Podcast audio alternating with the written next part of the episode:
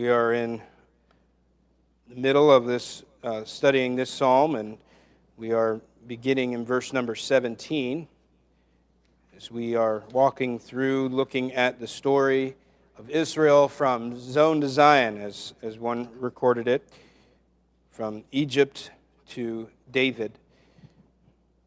If you just, if you remember, I'll just make a statement or two about each section to kind of gear us up to why we are where we, why we are looking at this in the way we're looking at it.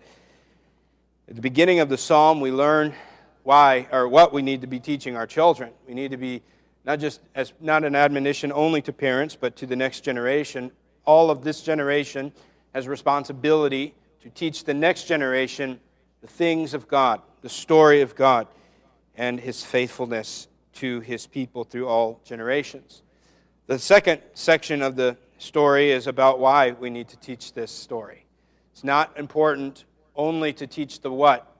If they do not understand the what, they will not or if they do not understand the why, they will not give the what to the next generation. And so we see uh, next that they are to uh, teach the why. Thirdly, as we begin in verse number 9, that we, speak, we see how the, uh, the rest of the psalm is developing into a history of Israel. Uh, the first eight verses there were a reminder to us of what, uh, what we're supposed to be doing and why we're supposed to be doing it. And then verse number 9 is the reminder of what happens when we don't teach the what and the why, or when the current generation just fails, even when they don't have to. In verse number 17, where we'll pick up this morning, you'll, you'll probably start to see a pattern as we will start and stop with these types of verses. Verse 17 is one of them. Verse number 32 is another one of them. Uh, verse number 40 uh, is another one. And it's in spite of everything that just happened, they still sinned. They still failed. They still would not turn, return to God. And so while Psalm 78 is about the faithfulness of God, it is also about the unfaithfulness of his people. And it goes to emphasize and highlight even greater the faithfulness of a God to his unfaithful people. This morning, we're going to be looking at verses 17 through 31 uh, under this title of Unsatisfied Cravings. So let's read together Psalm 78. I'll read verse 17 if you follow along down to verse number 31.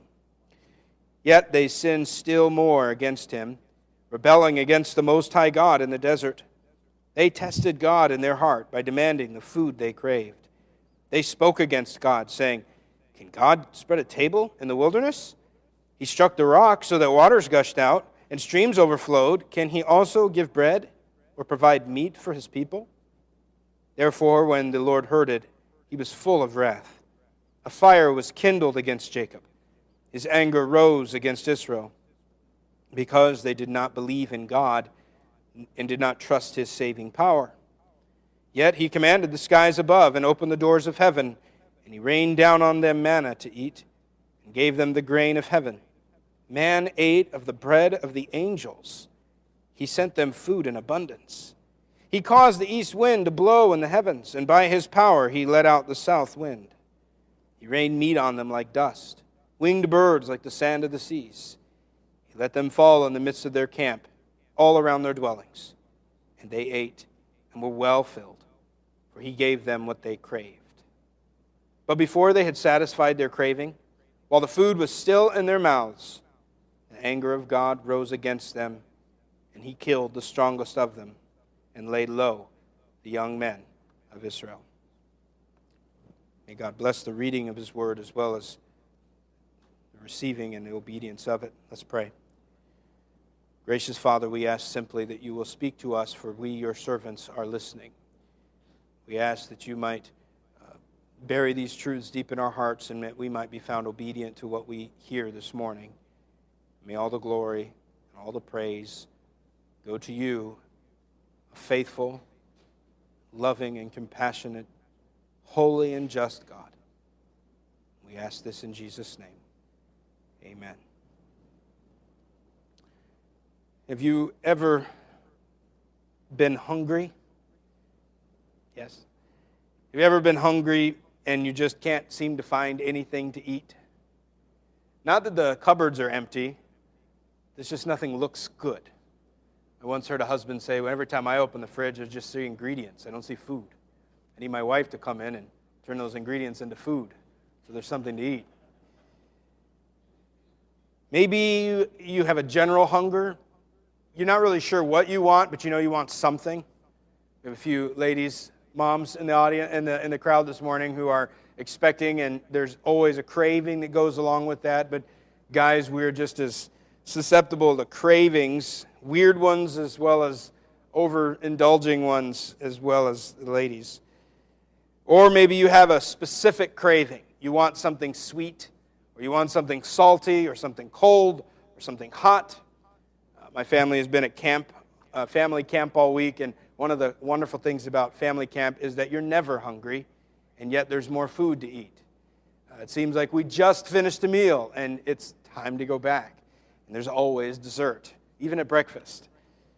There are no cravings at family camp because you're, you're satisfied. You never really want anything. But in this story, we read about a craving that Israel had. And I want to take some time and look through these verses and see the craving that Israel had and the dangers that came behind it. Now, in this passage, as it, begins, we find two, two sins, and I'm just going to label as Israel's rebellion. Psalm 78, verse 17, recounts the time that Israel spent in the wilderness. And that's why I had uh, Josh read Numbers 11 to us to tell us that particular story, as this is a rehearsal or a review of that story in Numbers chapter 11. So if, we, will, you, if you want to keep your, number, uh, your, your finger in Numbers 11, you might find it useful to flip back and, and see what that, uh, that little phrase uh, is uh, expounded in, in Numbers chapter 11. Since the people who read Psalm 78 originally were familiar with Numbers 11, they would not need every detail to remember every detail. They would, um, they would just simply know, oh, yeah, and we remember when that, this happened because of that. Uh, we who were not necessarily a part of that, or our fathers have not uh, passed down what happened to them in that way, uh, we need a little bit of refresher. So you may find Numbers 11 a little bit more helpful to just uh, peek back at and look at or read a little bit more carefully uh, this afternoon. By the time we get to Numbers 11, Israel has been wandering in the wilderness for a little over a year since they left Egypt. They are tired, they are grumpy, they are hungry, they are thirsty, they are unhappy in every way possible. And things are not going as smoothly or as quickly as they would have liked don't know what they thought was going to happen when they finally left Egypt. They probably, uh, if we're going to be honest, were probably just glad to be out of there and really not, not thinking about the next destination or the next journey.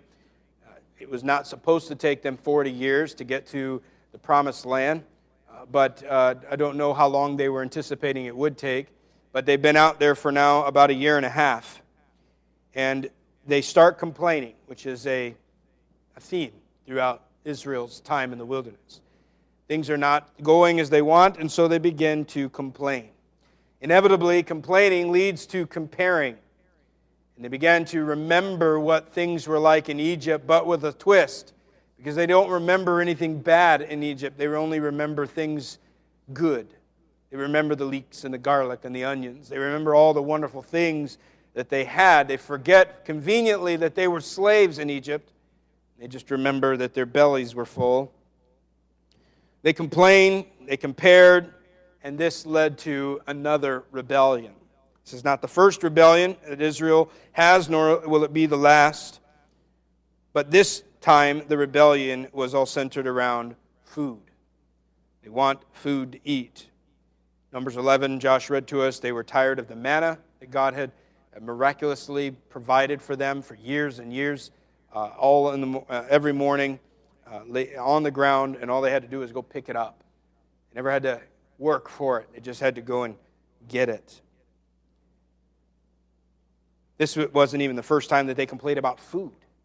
Go all the way back to Exodus 16. They first started complaining about food. They were fresh out of Egypt and had nothing to eat, and this is when God brought the manna to them. Well, now they're tired of the manna. They've had manna too much, too long, and they want something more. The complaining, however, in Psalm 78 turns much deadlier as it has proved as it has done in the past. In Psalm 78 verses 17 through 20 records rebellion in two specific ways and I want to look at those with you this morning. First of all, they had sinful cravings. Look back at verse number 17. Yet they sinned still more against him, rebelling against the Most High in the desert. They tested God in their heart by demanding the food they craved. They had sinful cravings. Now, wanting food is not sinful. Needing food is not sinful. We couldn't even we wouldn't even call that a sinful craving. Uh, depending on whether or not you had breakfast this morning, uh, you're going to go home in a little while and probably be hungry for lunch. You're going to want something to eat. You might be really hungry, or you might just be kind of hungry, and neither time would we consider that sinful because you want food. Sometimes we have a specific hankering for a specific kind of food, right? I want Chinese, or I feel like pizza tonight, or we want to go get ice cream. That's not a sinful craving. But here, for Israel, it was a simple desire that turned into a sinful craving. How did this happen? It happened because God had been providing them food. God had given them what they needed. And He had been doing so for quite some time, but they weren't satisfied with what God had provided. Despite all of the provision that God had given them throughout their time in the desert, it still wasn't enough. In fact, if you go back and read Exodus 16 this afternoon, you'll see that manna wasn't the only thing that God gave them. At least for a specific time, there were quail on the ground then. They had some meat to eat. Now, I don't know if that lasted or if that was just for a short time, but in Exodus 16 it says that they had meat in the evening and, and bread in the morning. Well, the meat has run out and they want more. They're, they're not happy. And We don't know all of the details, but we can be certain that what they had was not what they wanted. And so a simple desire for food or different food became sinful because of their dissatisfaction with God's provision. And that's really the main thing that we need to be uh, thinking as we read through this and the, the way that we will find an application for ourselves. I want you to look back at verse 17 and notice how God is described here, because I think that it plays, uh, emphasizes uh, just how gross of a sin this is. Because in verse number 17, it says that they rebelled against the Most High. Now, this is a, one of the names of God. He is the Most High. This is Elyon. That's, that's, that's what that word would be in Hebrew. And it's not the only name that God has that they, they, they refer to God. They refer to God as Yahweh, or they refer to him as Adonai, or they refer to him uh, as, as, as all, all sorts of names. But specifically here, the psalmist brings up the name Most High. You don't need to be a Hebrew expert to figure out what the Most High means. It means He's the highest. He is the biggest, the best. Of all the beings that there are, God is the most high. And that's important, and I want to uh, develop that in just a moment as we look at that. But keep in mind that when it says that they rebelled against the most high, that means that they were rebelling against the highest of all beings, including themselves. This is not just a God versus God thing. This is a God versus everybody thing, and God is the most high. Israel was not happy with the way that God was handling things. They were not satisfied with the way that God was leading them, and they had ideas in how to improve their situation. And so they began to complain. We go back to Numbers 11 in our minds, at least. You can remember that Moses got so irritated and fed up with them that he said, God, just kill me now. I can't deal with these people anymore. Do me kindness and kill me now. I don't want to, I don't want this. I didn't ask for this job. He, even he begins to use terms like he's a mother. I didn't give birth to them. I don't want to deal with these people. This is too much. This is awful. There's, there's no way out but death. God, take me. Take me out and let someone else deal with this mess. Moses even is ready to quit. And it wasn't enough that Israel simply wanted more. That is sinful in itself because they were dissatisfied with, with what God had provided. This was a craving, wanting something that God had not provided, wanting something that God had not given them. And we can see why, as we look back outside of the situation, we can see why God did not give them these things.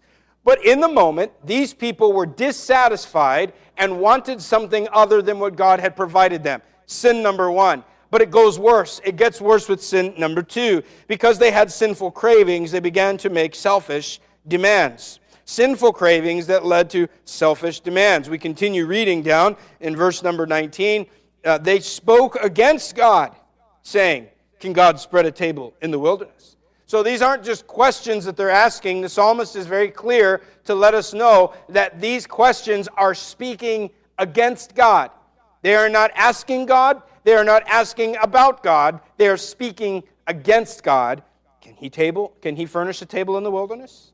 He struck the rock so that water gushed out and streams overflowed, referring to the time earlier in their history when they had no water, and God said to, to Moses, uh, strike the rock with your rod, and water came out. Second time it happened, God said, Speak to the rock. Moses got angry. Once again, he hit the rock. Water did come out, but that was the sin that uh, kept Moses from going into the promised land. But God had provided his people uh, water from rocks. You don't have to be a geology expert to figure that out. That's not normal. That's not a normal thing to find water from a rock. And that's exactly how Israel was uh, was uh, sustained while they were in the desert to show that their God was able to take care of his people. And they used this to test and tempt God, to manipulate God into satisfying their cravings because they ask, well, he did it with water. Can he do it with food? Can he provide a table in the wilderness? They demanded food, verse number 18. Verse number 19, they spoke against God and they doubted his ability to provide. Now let's be very clear. This is not a faith filled prayer request. We might look at the things that God has done in the past and say, well, you know, I've never seen God do this specific thing, but he has done this, this, and this. I wonder, can God do this? This is not a faith filled prayer request. Praying for God to meet your needs is not sinful. We're commanded to do that. We are supposed to go to God and pray for the things that we need. But Israel was not relying on God. That's what prayer is. Prayer is not you going to God and informing Him of the things that you want and need. Prayer is not going to God and finding out if He can. We know that already. That's why we go to Him and pray. We're going to Him and relying on Him, saying, Please feed me. Please clothe me. Please shelter me. Please protect me. Do the things that I cannot do, which is everything. Do them that you promised to do for me. Israel was not relying on God, they were demanding God to fix their situation. Prayer became more of rubbing a magic lamp for the genie to come out and giving him your three orders. God, remember, you're the most high. Do it my way. God, do what I say. Do what I want, not what you want, God. Do what I want, God. Fix my situation. I read this week uh, one, one writer of this passage. He said, What they asked was not food for their needs, sought in a spirit of faith, but satisfaction of greed, clamored for in a spirit of unbelief. So, first of all, this is not a faith filled prayer request. Second of all, this is not a genuine question of God's ability. You know, it is, it is, uh, it is important that we try to give, you know, think about this from all sides, and it is uh, possible that these people just didn't know. They didn't know if God could. But the psalmist is there to remind us they did know. This was not a genuine question if God can. A New Testament parallel. Do you remember the story in Mark 9 where the man comes to Jesus asking him to help his son? And he says, Jesus says, if you believe, and the man says, I do believe, help my unbelief. And we don't crucify this guy for that because we're all there. I know you can, but there's still doubt. There's still, uh, there's still something within me that just it resists that. It resists relying on you, resists trusting in you. I believe, help my unbelief. This is not Israel. God knows. When we ask these questions, as one put it, He knows the difference between struggling faith and contemptuous unbelief.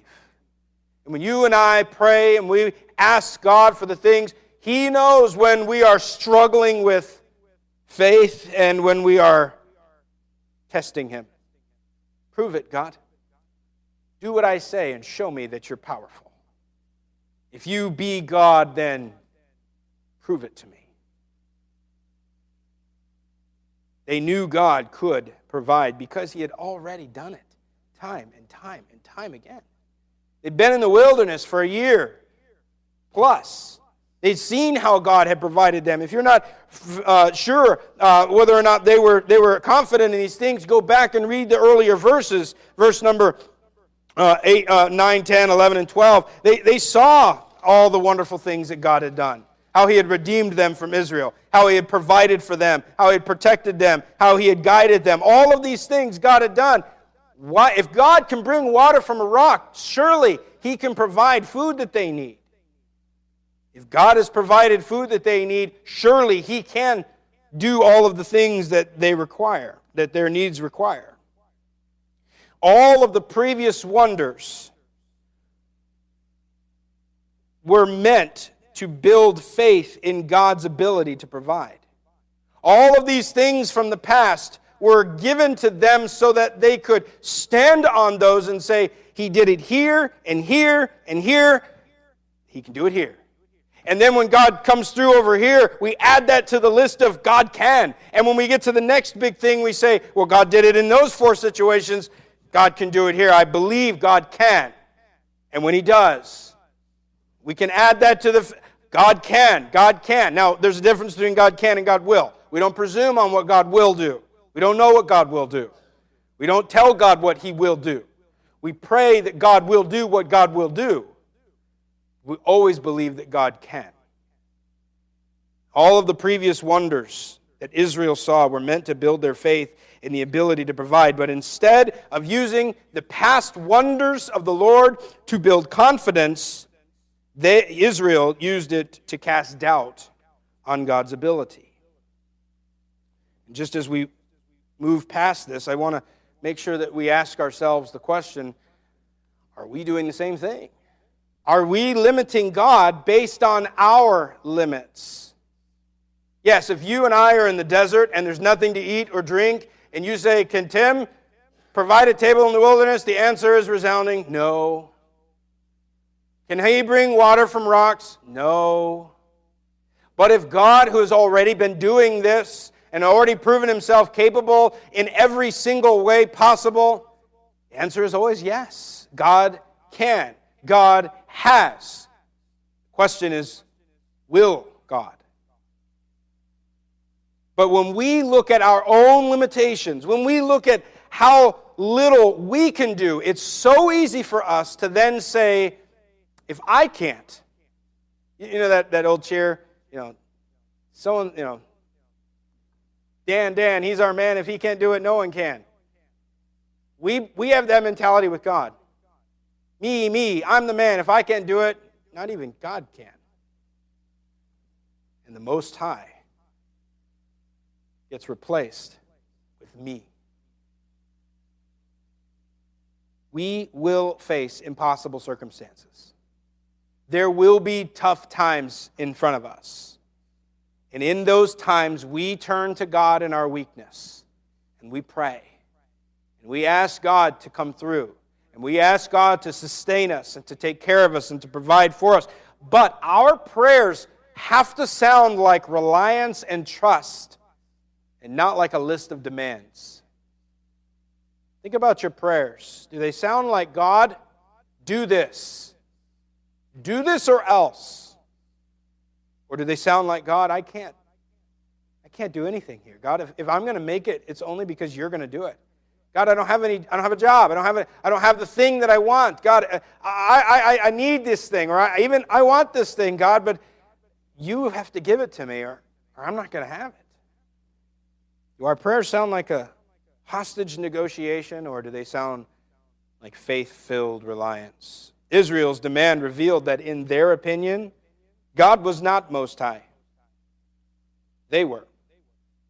they were ordering God around, suggesting that Israel had trouble seeing themselves and their cravings and their will as the Most High, not their God. And so then we see that sinful cravings and selfish demands led to deadly desires. Now, I won't have you turn there because of time, but in James chapter 1, verse 14 and 15, James talks about temptations. You can read that. I would encourage you to do so. And in James 1:14, it, it gives us a progression that starts right off of the top with desires and lusts. It says that every man is tempted when he is drawn away or enticed, carried away by his lusts, by his passions or his cravings. And lust or, des- or desire conceives and gives birth to baby sin. Sin always brings death. Our sinful cravings always lead to death. And that's exactly what we see in Psalm 78. If you'll look down in verse number 21. Verse number 21 after they test him, they demand of him, they doubt him. Therefore, when the Lord heard, he was full of wrath. Not just slightly irritated, not irked, full of wrath. A fire was kindled against Jacob.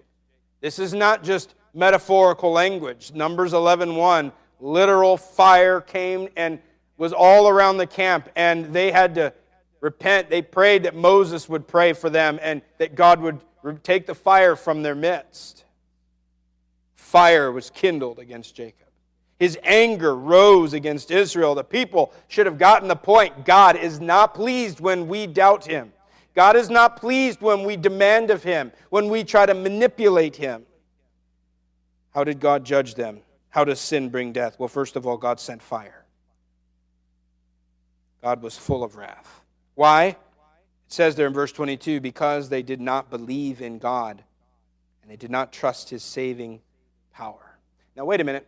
We're, we're not necessarily, the issue is not salvation. The issue is more of like sustaining, provision. They've already been rescued. They already have food. They want something more. So this is not a life or death. This is more comfortable, we're talking about here. But the psalmist says that because Israel failed to trust his saving power, and so therefore we can gather that because they didn't trust his saving power, they did not trust his sustaining power. Because they did not believe that God could save them, they did not believe that God could take care of them. His saving power should have convinced them of his sustaining power, that he could care for their every need.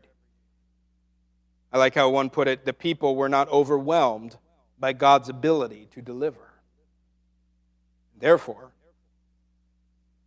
they, they doubted him and they were judged, they were condemned.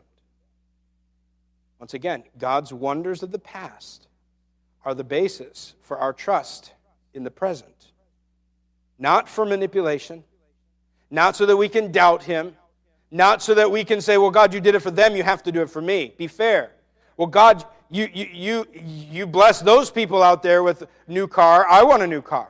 Well, God, you gave so and so a wife. I want a wife. God, you gave so and so children. I want children. God, so and so has a million dollars. I want a million dollars. Be fair. Do for me what you did for all those other people.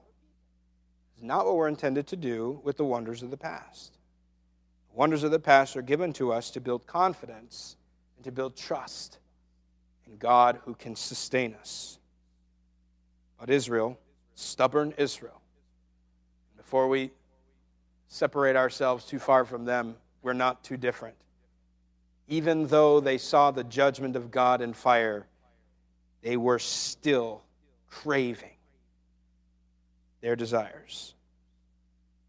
And so in verse 23, all the way down to the end, God grants their request. God gives them what they craved. They were stubborn, and so God gave them what they wanted. But with one big exception He gave them what they wanted but he gave them no satisfaction. They had the thing they craved, but even then it was not satisfying. It was not enough. He gave them their desire, but no enjoyment. And many died while they ate the very food they craved. The very thing that they wanted so badly brought them death. In Ecclesiastes chapter 6, verse 1, the preacher says, There is an evil that I have seen under the sun, and it lies heavy on mankind. And here it is a man to whom God gives wealth, possessions, and honor, so that he lacks nothing of all that he desires. Yet God does not give him power to enjoy them. They have everything they want, and it's still not enough. They're still not happy they're still not enjoying it. While the meat was in their teeth, he killed them and he struck them down. Let me make two observations in the time that we have left. Number one, we must beware when we desire what God has not provided.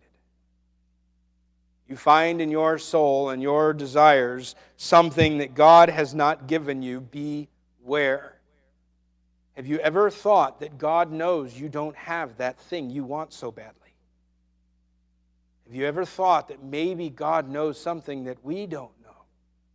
And that maybe the thing that we want so badly is not good for us. And we should not have it. Now, I used to joke when I was a kid, I even made it the other day, I made the joke. You know, I know that maybe God knows that a million dollars would not be good for me. But I would sure love for him to prove it. I would sure love to have that million dollars and see I'm, I'm not cut out to be a millionaire. Maybe, and by maybe I mean certainly, God knows what you need. And when we begin to desire the things that God has not provided for us, we better beware. That doesn't mean that you don't go out and work for things. It doesn't mean that you can't have desires and you go out and work. This is not a, an excuse to be lazy. This is not an excuse to not even pray for the things that you want. Let's move out of the needs and let's talk about wants. There are things that you and I don't have right now that we would like. Right? Some of you would like a wife or a husband. Some of you would like a better paying job. Some of us would like, uh, I don't know, fill in the blank. And we could, and you could say, those aren't wrong things to have. I want one of those. And, and we could even maybe say that God gave me the desire to have one of those. This is, does not mean that you don't go and get the things that you want, work for the things that you want, or, or, or pray and ask God to give you the things that you want. But in the working and in the praying, here's the question to ask Am I trusting God to provide, or am I willing to do whatever it takes to get what I want? even if God were to come and tell me, no, this is not good for you? Are you satisfied with whatever God provides? Now, how do I know if my desire is a sinful craving or just a simple desire? Let me try to be helpful in just a moment. In just a, one, one minute, let me explain it, how you can think about it. Instead of asking, what do I want that I don't have, i.e., money, bigger house, children, spouse, whatever, whatever it is, fill in the blank, Instead of asking, what is it that I want that I don't have? Because there are things out there that we should not want. You're married, you should not want another woman, okay? But there are things out there that we don't have that it's okay to want. You want a better house, you want better health, whatever it is. So instead of saying, what do I, ha- what do I want that I don't have, ask this Am I satisfied with what God has actually given to me? God has given us things. Can I be satisfied with what God has already given? Can I say, God, this is enough? I sure would love that over there, but if it never comes, this is all this is this is fine by me. I'm okay with this because this is what you gave me. And I don't know everything that you have out there for me. Maybe later something like that will come along and I'll be praising you when it happens, if it happens. But if it never happens, this is fine with me. Because if I have God, if I have His Son, I have all I need. If I'm not satisfied with what God has provided, then my sin nature is going to drive me to look for it elsewhere. And That's when desires become sinful cravings. Second observation we must beware not only when we desire what God has not provided, we must beware when we get what we sinfully crave. You have a craving, you're no longer satisfied with the things that God has given you, and you finally get that thing, beware.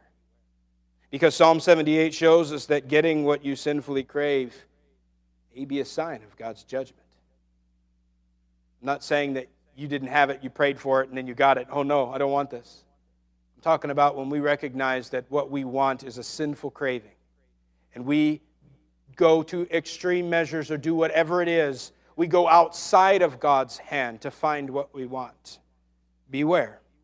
Because you may get what you want and find out that you do not want what you got.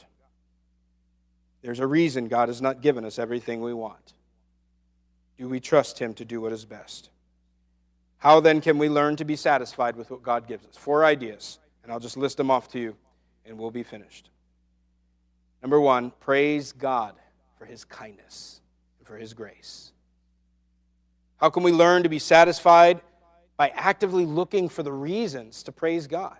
Instead of looking around at all the things we don't have, look at what God has given in His hand and given to us and say, Thank you for this and thank you for this. Uh, learn to give thanks for the little things as well as the big things. Number two, learn to pray for daily bread. It's part of the Lord's Prayer. Give us this day our daily bread. One of the teachings in that short little phrase is that we are learning to look to God to provide all that we need. I'm looking to you, God, for the things that I need, and I'm looking nowhere else. And that means that if I don't get it, it's because you don't give it. And if I don't get it and you don't give it, I'm okay with that. God, give me what I need. You know better than I do. I look to you. Give me daily bread. Be satisfied with all that God gives, and only what God gives. Thirdly, we must recognize our sinful cravings. Learn to recognize the sinful cravings in your life. The things that you want, honestly ask yourself do I want this or do I need this? I must have it. I'm willing to get anything I, I am willing to do it whatever it takes to get it. Ask, has God given this to me? Is God withholding this from, from me for a reason. Fourthly, we must thank and praise God for His mercy. Not just His goodness, but His mercy. If I could skip ahead to verse 38 of Psalm 78, probably next week we'll see this verse. He restrained his anger often and did not stir up all his wrath. Even when you and I experience the wrath of God, the judgment of God, up to this point, we have not felt it in its fullest degree. God often re- holds back his wrath. We, do, we often, and the fact that we commit the same sins that Israel did, how often have you and I done the very thing, and yet God does not treat us as our sins deserve? As believers in Christ, we can praise God that He has treated Christ according to our sins. That's why I read that verse, Psalm 103. He does not repay us according to our iniquities, He repaid Christ for my iniquities. We thank Him. The mercy of God did not give me full, undiluted wrath, He gave me the righteousness of Jesus Christ by faith. I didn't do anything. I didn't have to earn it. I didn't have to work for it. I didn't have to drum up enough con- of confession or repentance. I didn't do anything. He came to me when I was dead in my sins. God has dealt with the Christian sin in Christ. Therefore, there is no condemnation. Thank God for his mercy. He fully loves, he fully cares for his people.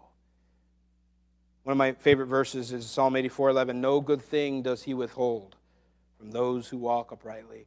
If there is something that is truly good for you to have, God will give it. if it is not truly good for you to have. And it's not up to you or me to determine if it is good to have. God, the Most High, will give it. And therefore, I can be truly satisfied in God because He has proven to me time and time again, and most, uh, most notably in Jesus Christ, that He has met my every need, my greatest need for salvation, for justification, and righteousness. He has met in Jesus Christ. Everything else, as they say, is gravy. Everything else He has met. My lesser physical needs. May we pray the words of Psalm 90:14, God satisfy us in the morning with your steadfast love, that we may rejoice and be glad all our days.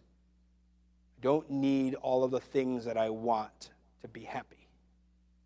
I just need what God gives. And in there, I can find satisfaction, not in my cravings, but in my God. Let's pray. Our Father, we do come this morning because we recognize that you are the giver of all good things. And we do come this, this day because we need many things. And there are even on top of that many things that we desire. And we don't have the time nor the, uh, the, the, wisdom to recognize every person's want and the, the goodness of it or the selfishness behind the desire. But you who know all things, knows our hearts and our thoughts, our wishes, and you know the things that are good for us, things that are not good for us, and we then look to you to supply our every need. You are our shepherd. We shall not want. You will provide us the pasture, you will provide us the protection, and you will bring us to every place that we need to be and give us everything that we need to have. Already we have so much in Jesus for those in the room who may not know Jesus as their Savior, they know Him as something else, but they don't know Him as their Savior. Lord, they are truly missing out on the greatest treasure. They may have money and lands and family and toys. What does it profit a man if he gains the whole world and loses his soul? We pray then that you would, by the Spirit, would draw them to yourself and make them know the joy of salvation. For the rest of us who already know it, may we be happy in Jesus and joyful in our salvation. And teach us then to want only what you give and be satisfied with everything that you give. Help us, please, because by ourselves, this is an impossible task. But with you, God, all things are possible.